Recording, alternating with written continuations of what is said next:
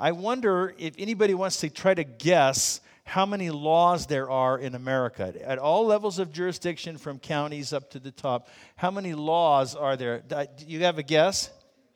Over 2 million. It's actually a trick question. That probably, you're probably right, but it's a trick question because nobody actually knows. Seriously, nobody actually knows. There are at least 20,000 laws that govern gun ownership across the country. In 2010, there were 40,000 new laws that were enacted in America. 40,000. And then um, actually, Congress tried to get a handle on this about 2012. Um, the House of Representatives called on the Congressional Research Office. They said, I want you to find out how many criminal actions there are in the U.S. Code.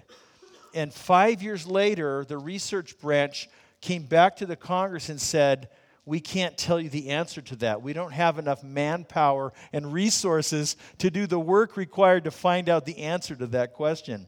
And so, I guess on one hand, we're just talking about 10 commandments today, so that's maybe manageable. But maybe you're thinking, man, we got all these laws, I don't need any more. All right, I don't, I don't, I don't want to come to church and find out about more obligations, more commitments, more rules and regulations that I'm supposed to keep. I've got enough of those with the government on my back all the time. But I wanted, I wanted to make sure you understand what is really God's intention in giving the Ten Commandments. Because it's not to burden us down with another set of rules that we have to follow. That's not what God has in mind. God's ideal is not to just shackle us with a bunch of things we have to do that are going to take all the enjoyment out of life and just crush our dreams and our desires in life. That's God's intention, really, in giving the Ten Commandments, is for our good. His intention is to help us to create a life where we will thrive, where we will flourish, to create the conditions for families to be strong, for society to be whole and healthy. And that's why he gave us this. And we get a sense for that by looking at how God began the Ten Commandments. He, there's a little preamble uh, to the Ten Commandments in Exodus chapter 20. That's where we're looking today, by the way. Exodus chapter 20 and verse 2 that shows us a little bit of the heart of God behind these Ten Commandments. Because God, I suppose we might have expected God to say, I'm God, you're not, this is the way it is, right? Or if God to say, hey, I'm God, I can send you to hell if I want to, you better do what I say. But instead, this is what God says to open the Ten Commandments. He says, I am the Lord your God who rescued you from the land of Egypt, the place of your slavery. So, this gives us a glimpse in the heart of God because it's important to understand that the heart of God is what gives us the law of God. And out of that comes human thriving. So, the heart of God, what is his heart in giving these Ten Commandments? He says, I'm going to remind you something. Let me remind you who I am. I'm the Lord your God. I'm the one who loved you enough to bring you out of slavery in Egypt. I'm the one who invested in you, who heard your prayers, who heard your cries, and I came and intervened in your situation and I brought you out of your slavery. I'm the God who has given you freedom. And then he goes in to, to give the Ten Commandments from there. And so we want you to understand this is the heart of God that's behind uh, these things. And this is the intention. We're going to look at every one of the Ten Commandments over the next few weeks. And this is the heart and intention of God for every single one of the ten. He wants us to thrive, He wants us to have His best. He cares about us.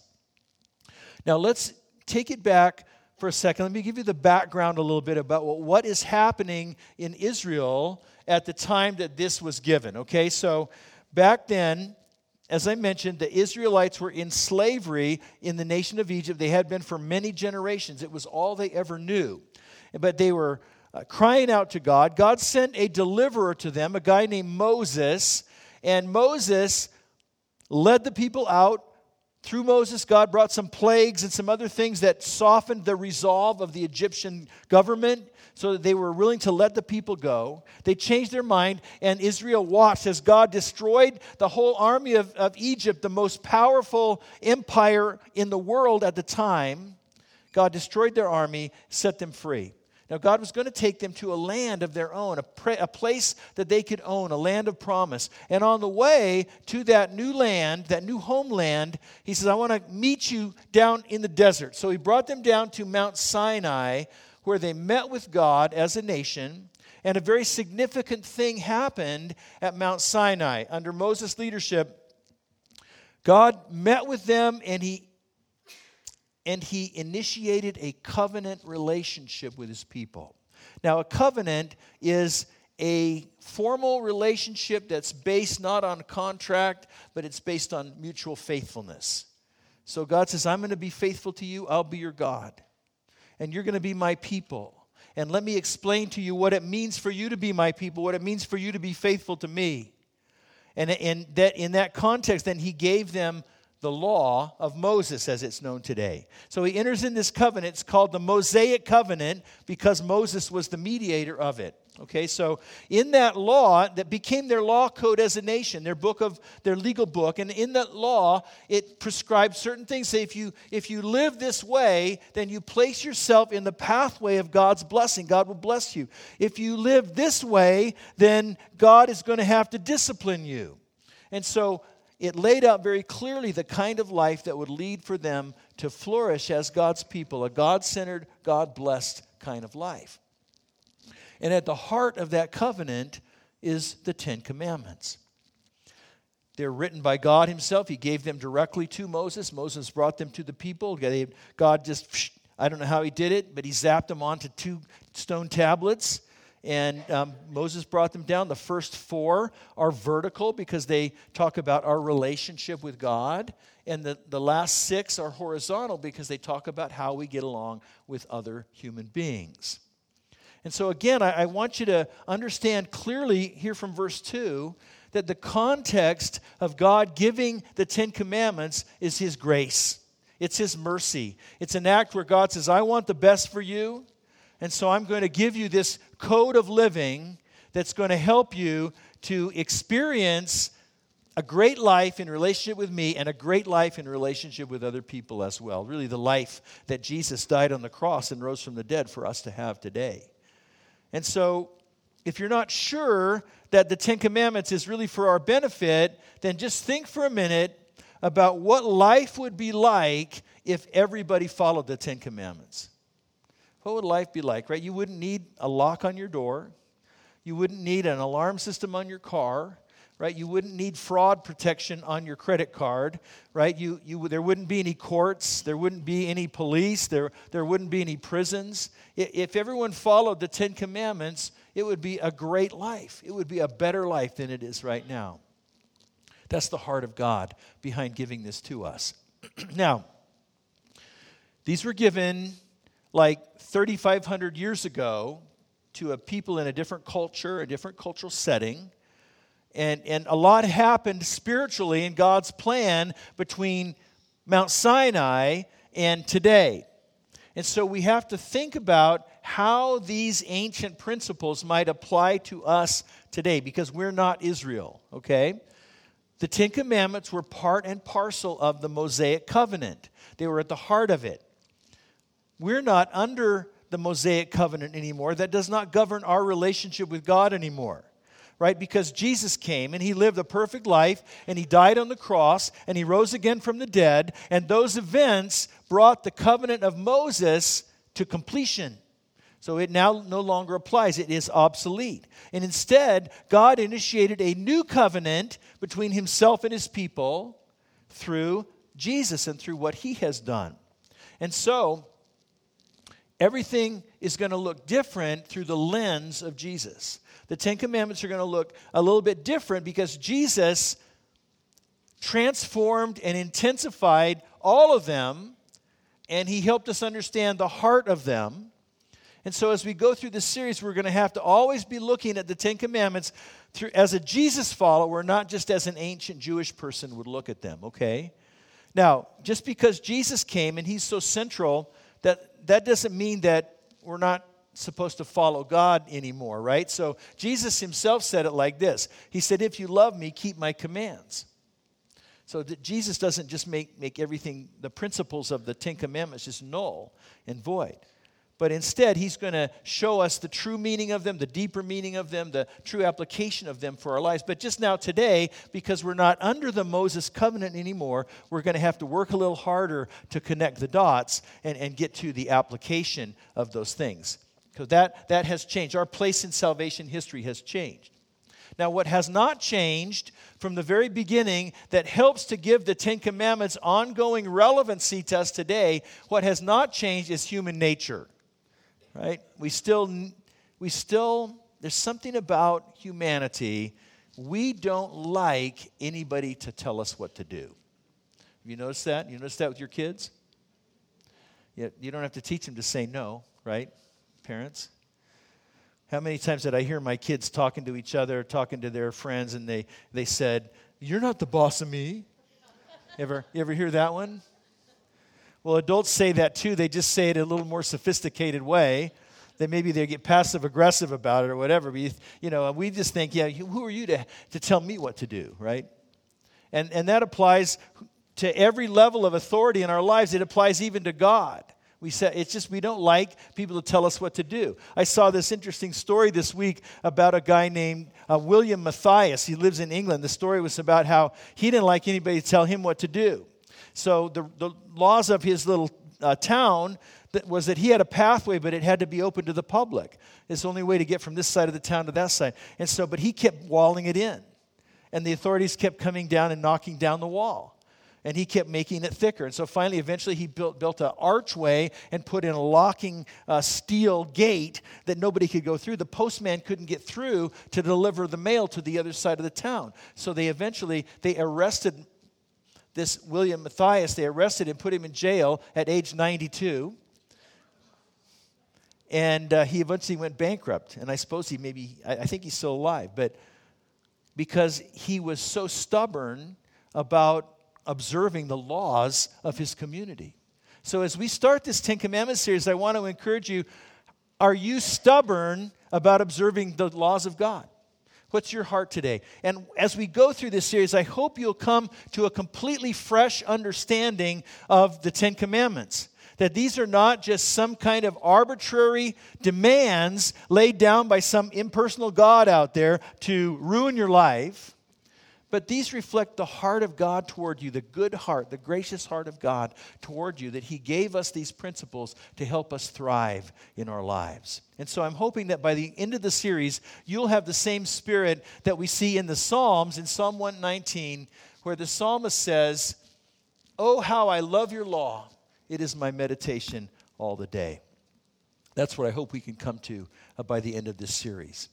So, with that background in mind, that kind of sets up the whole Ten Commandments for us. What I want to do is spend the next few minutes talking about uh, commandment number one.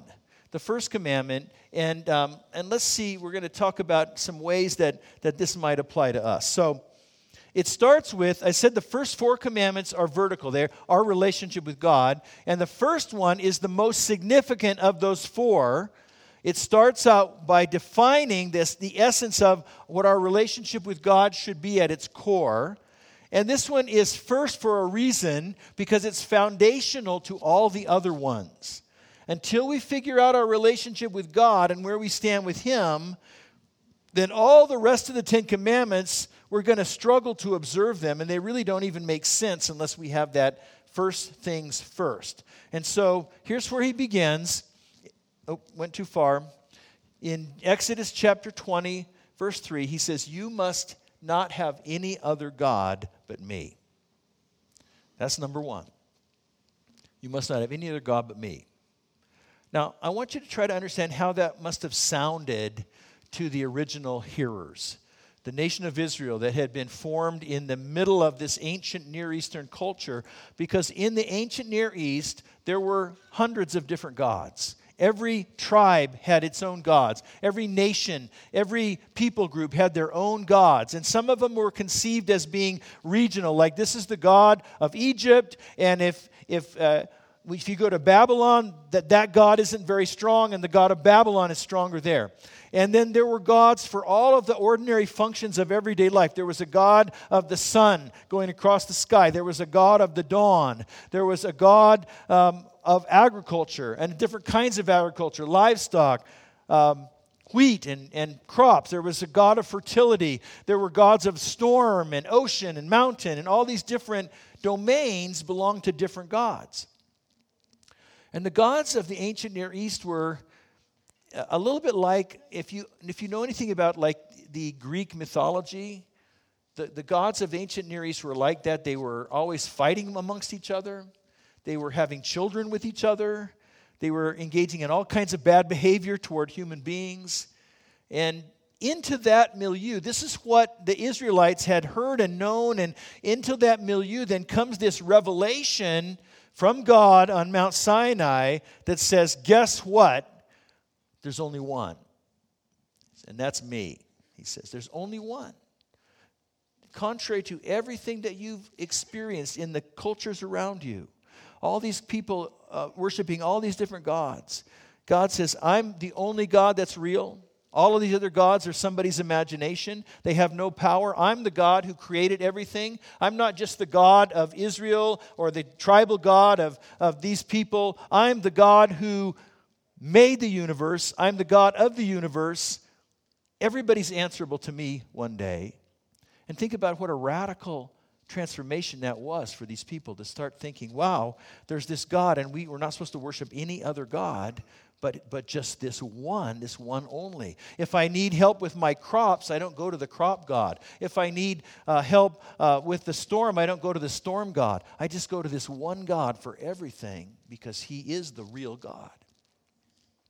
Now, unfortunately, the history of Israel from that time on is a history of consistent failure to keep the first commandment.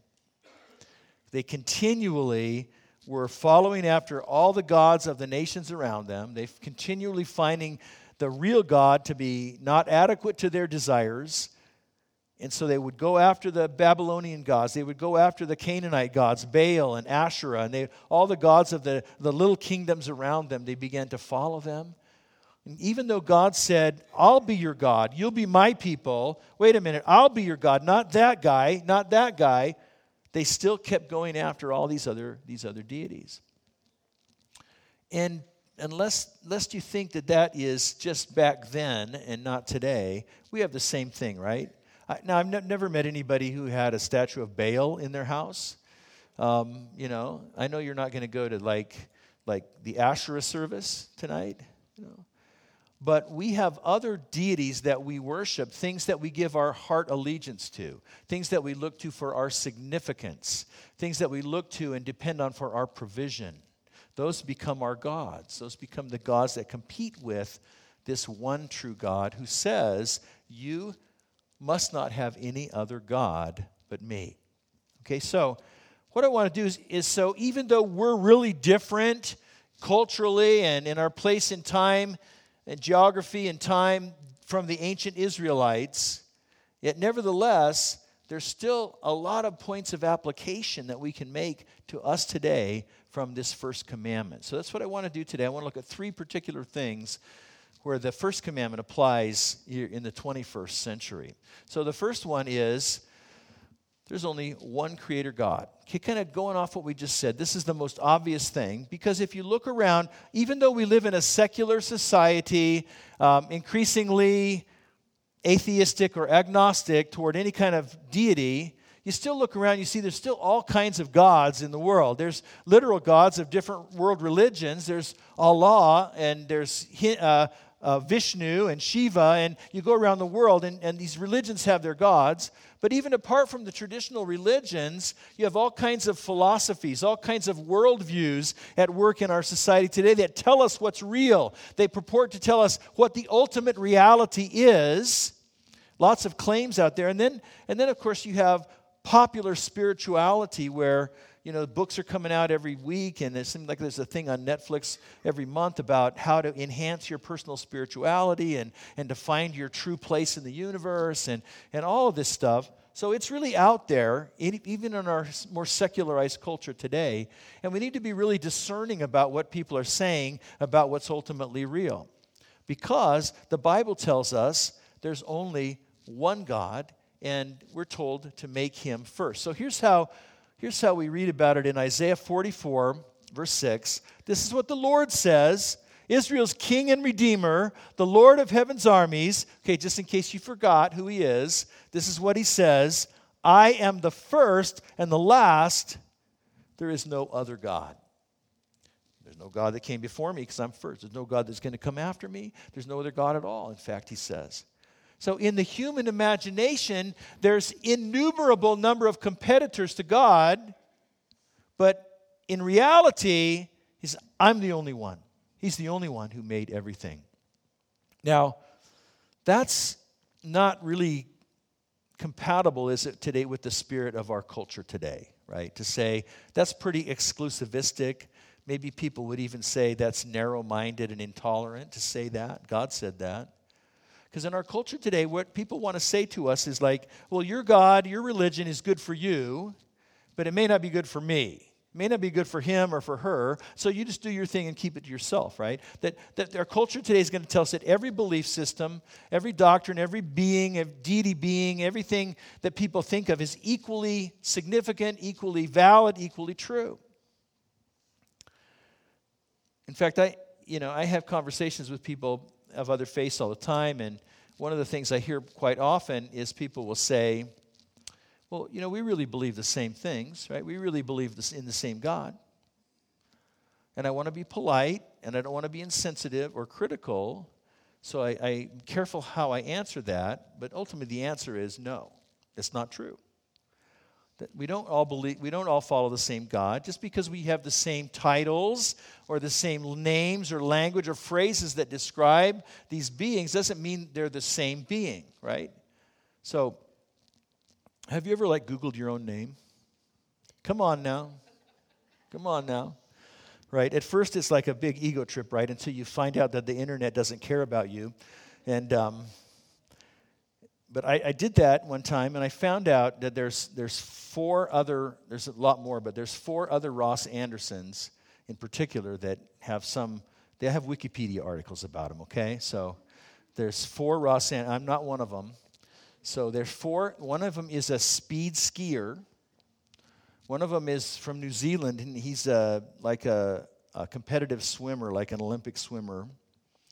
One of them is from England. He's a British expert in crypto security, whatever that is. And then the fourth one was the mayor of Salt Lake City from 2000 to 2008. Ross Rocky Anderson, you remember? I always, I always joke that he changed his name to Rocky because people kept confusing him with me.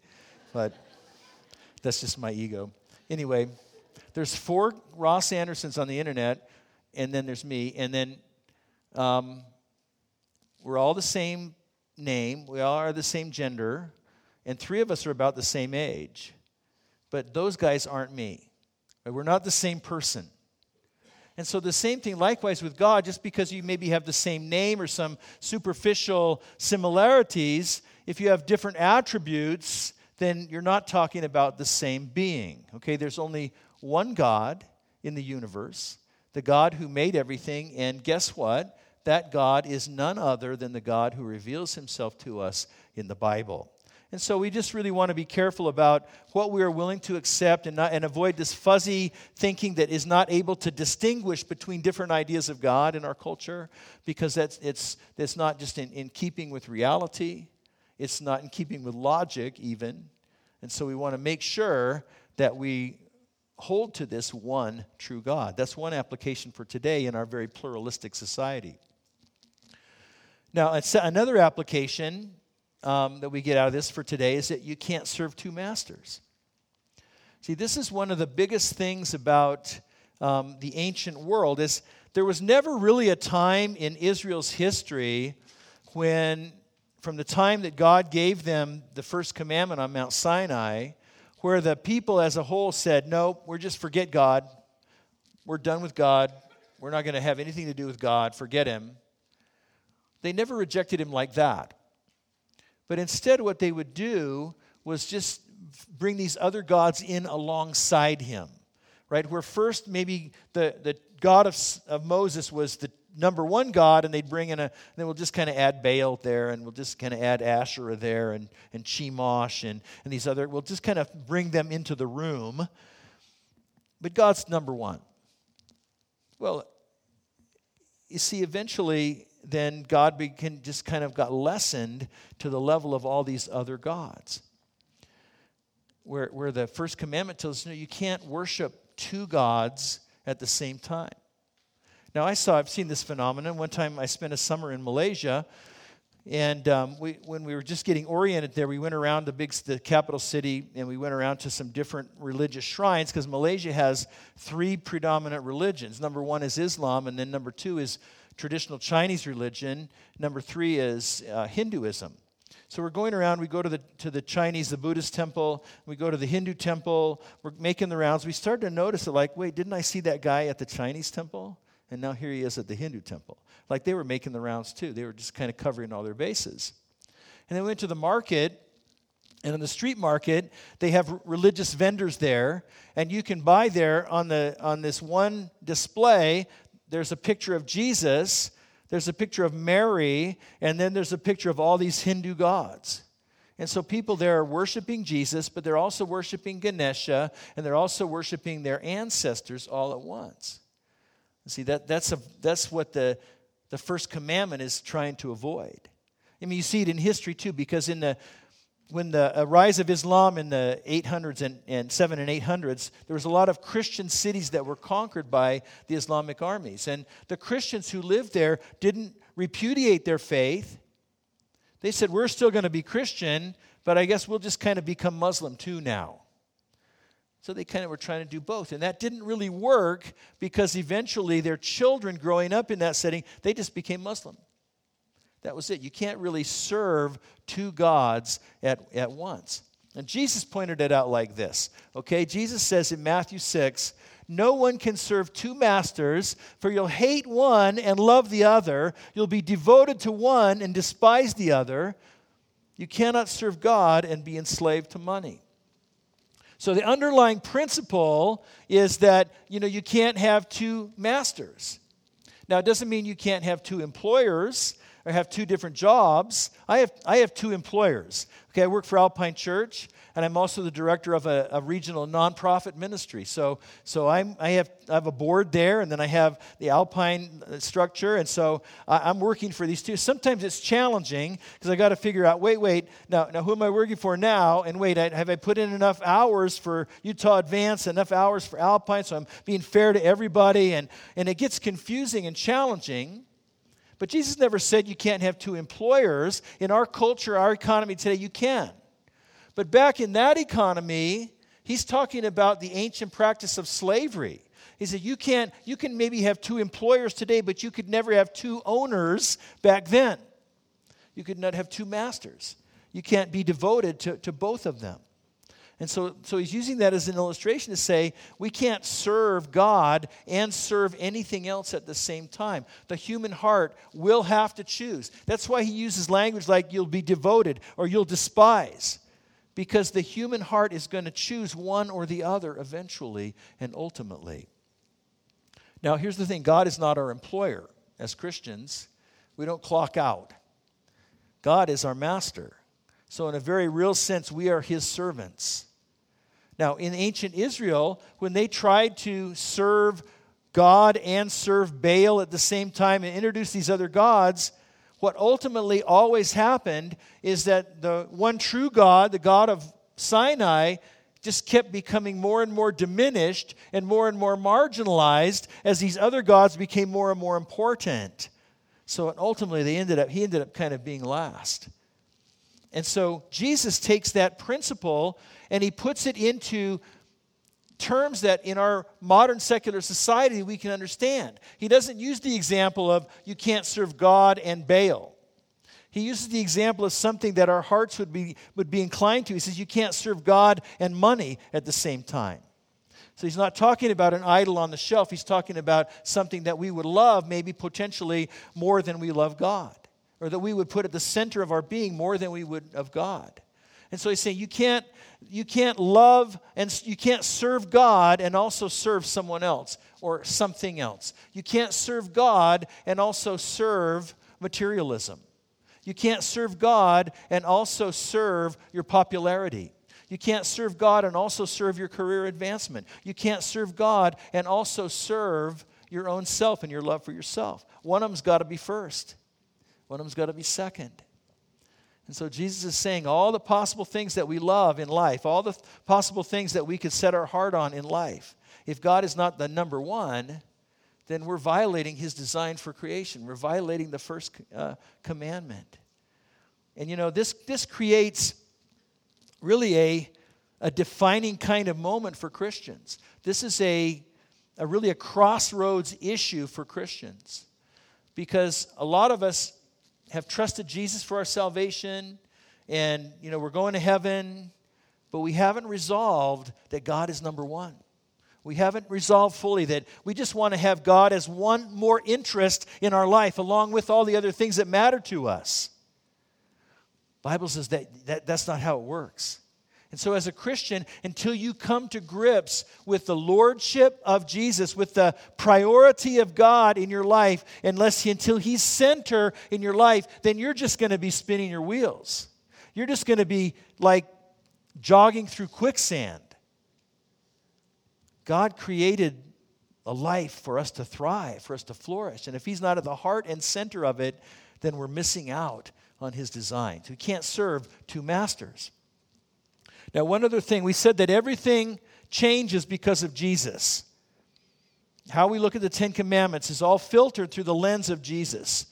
So let's just start to explore a little bit, finally, kind of what that might look like. How does Jesus factor into the first commandment? Well, here's how that God is actually revealed in the person of Jesus Christ. So the ancient Israelites had this mind blowing experience where God revealed himself to them and revealed, hey, I'm not just one among many other gods. I'm not even just the best among many gods. He says, I'm the only God that's really real. And so they had to go, whoa, you know, wait, that's not what we heard. That's not what we thought. Our culture told us. And as you go on through the Bible, you find out that God keeps revealing more mind blowing stuff about Him. And he's, there's more there than we thought there was. So that by the time we get to the New Testament, we see that God is actually a triune being. There's only one God, but he exists eternally in three persons Father, Son, and Holy Spirit. In light of the first commandment, that doesn't mean that the Father is a God and Jesus is a God, and which one is better? Which one should be the top? No, there's one God, but this one God has manifested himself in three individual persons. Father, Son, and Holy Spirit. Now, you thought the Israelites had their minds blown. Now, that's mind blowing for us too, right? So, God is more than we can comprehend. I'm okay with that because He's infinite and I'm not. But what that means is that the idea that Jesus is God is really significant. When Jesus entered the world, God entered the world at that time. Look at Hebrews chapter 1. There's a lot of places in the Bible that in the New Testament that bring this out. Here's one of them. It says, The Son, Jesus, is the radiance of God's glory and the exact representation of his being, sustaining all things by his powerful word. The Son is the exact image of the Father. They are one. They, everything, that, uh, everything that God is is reflected through Jesus in human form. And so Jesus claimed to be God, and the New Testament writers accepted the idea that he was God. And like I said, that changes everything about our concept of who this one God is that we worship. So it's not enough to just say, yes, we worship God, or even to say we just worship one God. So we can't really ultimately say that Christianity, Judaism, and Islam are all equivalent because they all have one God. They're all monotheistic religions. No, because Jesus is God, and that matters. And so, what we see is that the one true God who revealed himself on Mount Sinai, who made the universe, who governs everything else, that this one true God is a triune God. And he's not just a God of one nation, he's not just a God of Christians, he's the God that everyone will have to answer to one day. He's the God who made the whole universe. He's the triune God and none other. Now, the Bible tells us then Jesus is, reveals God the Father to us, he reveals God, but also that Jesus is the source of our salvation. And those go together. In Acts chapter 4, it says there's salvation under no one else but Jesus. God has given no other name under heaven by which we must be saved. The only way to be saved is through the work Jesus did on the cross when he paid the penalty for our sins.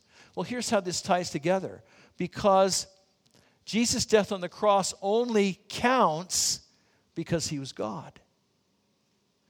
Right? He lived a sinless life, so he had no blemish on his own record that he had to pay for. No one had to atone for his sin, he didn't have any.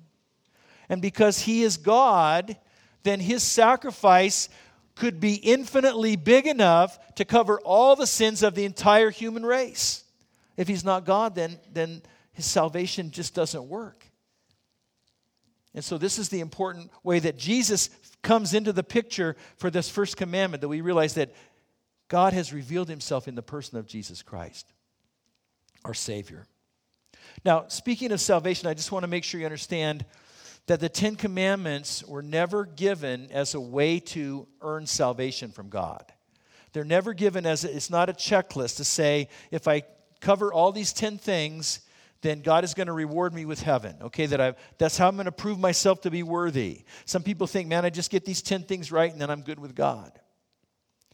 In fact, the 10 commandments have just the opposite effect if you're honest with yourself because we look at these things, and as we learn about them, you're going to see that we just can't fulfill them on our own.